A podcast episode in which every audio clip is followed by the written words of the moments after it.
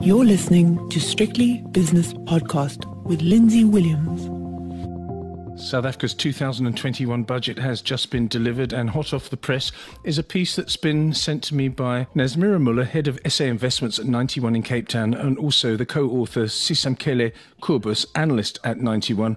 And it's a really encouraging headline. It says the following An excellent budget as National Treasury holds the line on expenditure. Nazmeera Moola is with me now. When was the last time you said an excellent budget, Nazmeera? Can't quite remember, Lindsay. There have been times, I think, when Pravin came back as finance minister after Nhlanhla Nene was fired a few years ago. That first budget was very good. It, it wasn't um, fulfilled because the public sector wage increase that was negotiated negated it a little bit. But I think that was the last time, and that was what five years ago.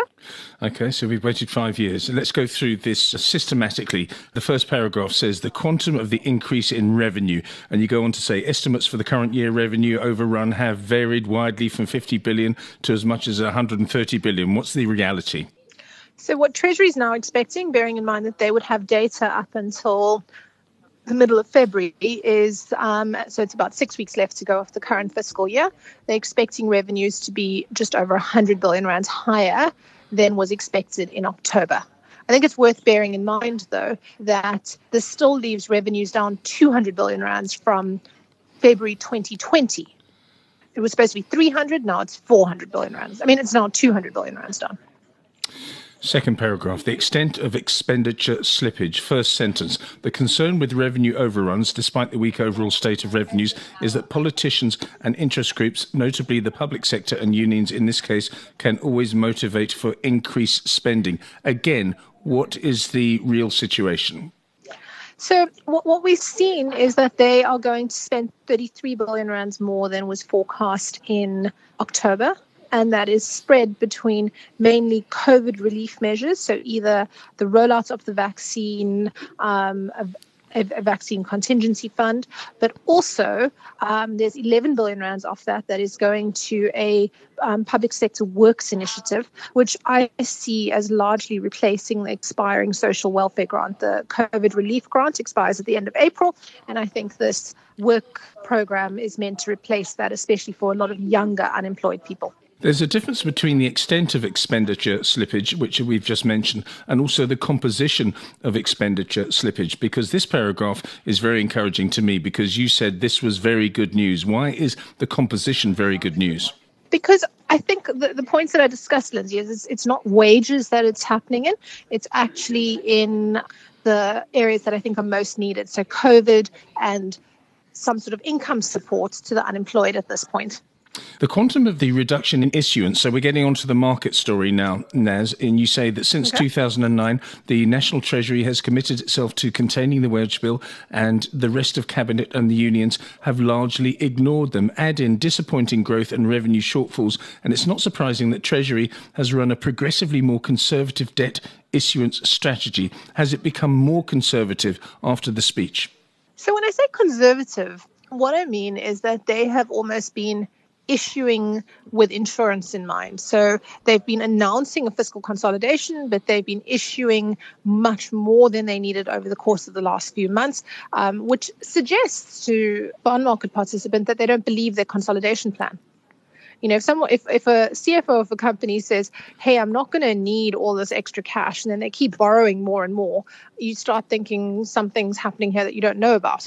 And the good news about what happened today is they've said they're going to borrow less borrow less to the tune of 92 billion rands this year in terms of the bond markets and another 50 odd billion rands in terms of the treasury bills.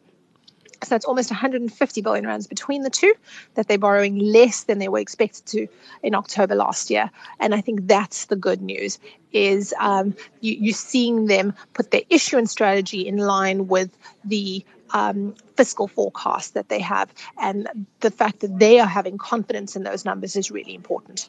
Yes, the confidence factor is very, very important indeed. What has the market done? I know you're not a minute by minute market watcher, but you must have a look at your bond screen and your RAND screen. Has the market reacted positively to what we've just said?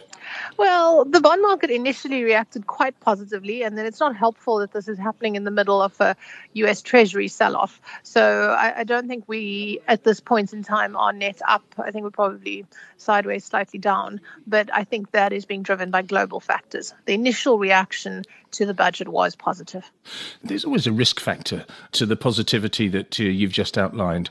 And your final paragraph says the following We need reforms for growth. And you've always said this to me, now, as you've said, you can do this and you can do that. But reformation is the key to the South African economy coming out of the doldrums, which it's been in for a couple of decades now. The key now, you say, is whether the rest of Cabinet will adhere to this rather excellent budget, especially the flat wage profile. Even with the wage restraint, the budget is a necessary, though insufficient, solution to South Africa's debt problem. Growth is still required. For that, we need the rest of Cabinet to implement the reforms necessary to generate growth. So the budget can't generate growth. There has to be something outside of the budget, and everybody must come together, particularly within the Cabinet. That's exactly it. So it's those two elements, Lindsay. So we've got a good budget the aim is to control wages. I have a higher confidence level now than I did a year ago that there would be an ability to contain wages. And the reason for that is through a difficult situation last year. Um, when there was a three-year wage agreement in place, the government refused to implement the third year. Took the union, well, the unions took them to court, where the government won. So I think there's a reasonable chance that the cabinet sticks to the compensation plan. But it's not like if you're running a company and you're controlling costs, that's important, but you also need to get top line growing.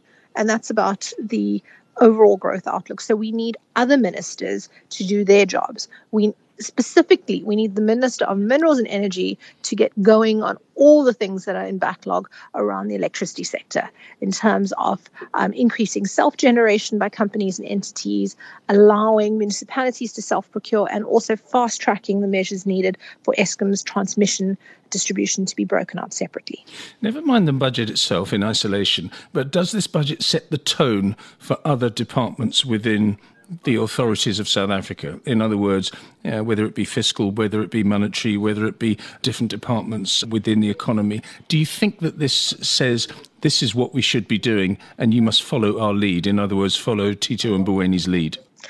Well, I think if the message they take is that we are in difficult circumstances and we need to take bold action, yes that is really important. And I think that, that is the lesson that should be taken. Whether or not it will be, let's see. Nazmeera, thanks so much for your time. That's Nazmeera Moola, head of SA Investments 91 in Cape Town. The views and opinions expressed in these podcasts are those of Lindsay Williams and various contributors and do not reflect the policy, position, or opinion of any other agency, organization, employer, or company associated with strictlybusinesspodcast.com.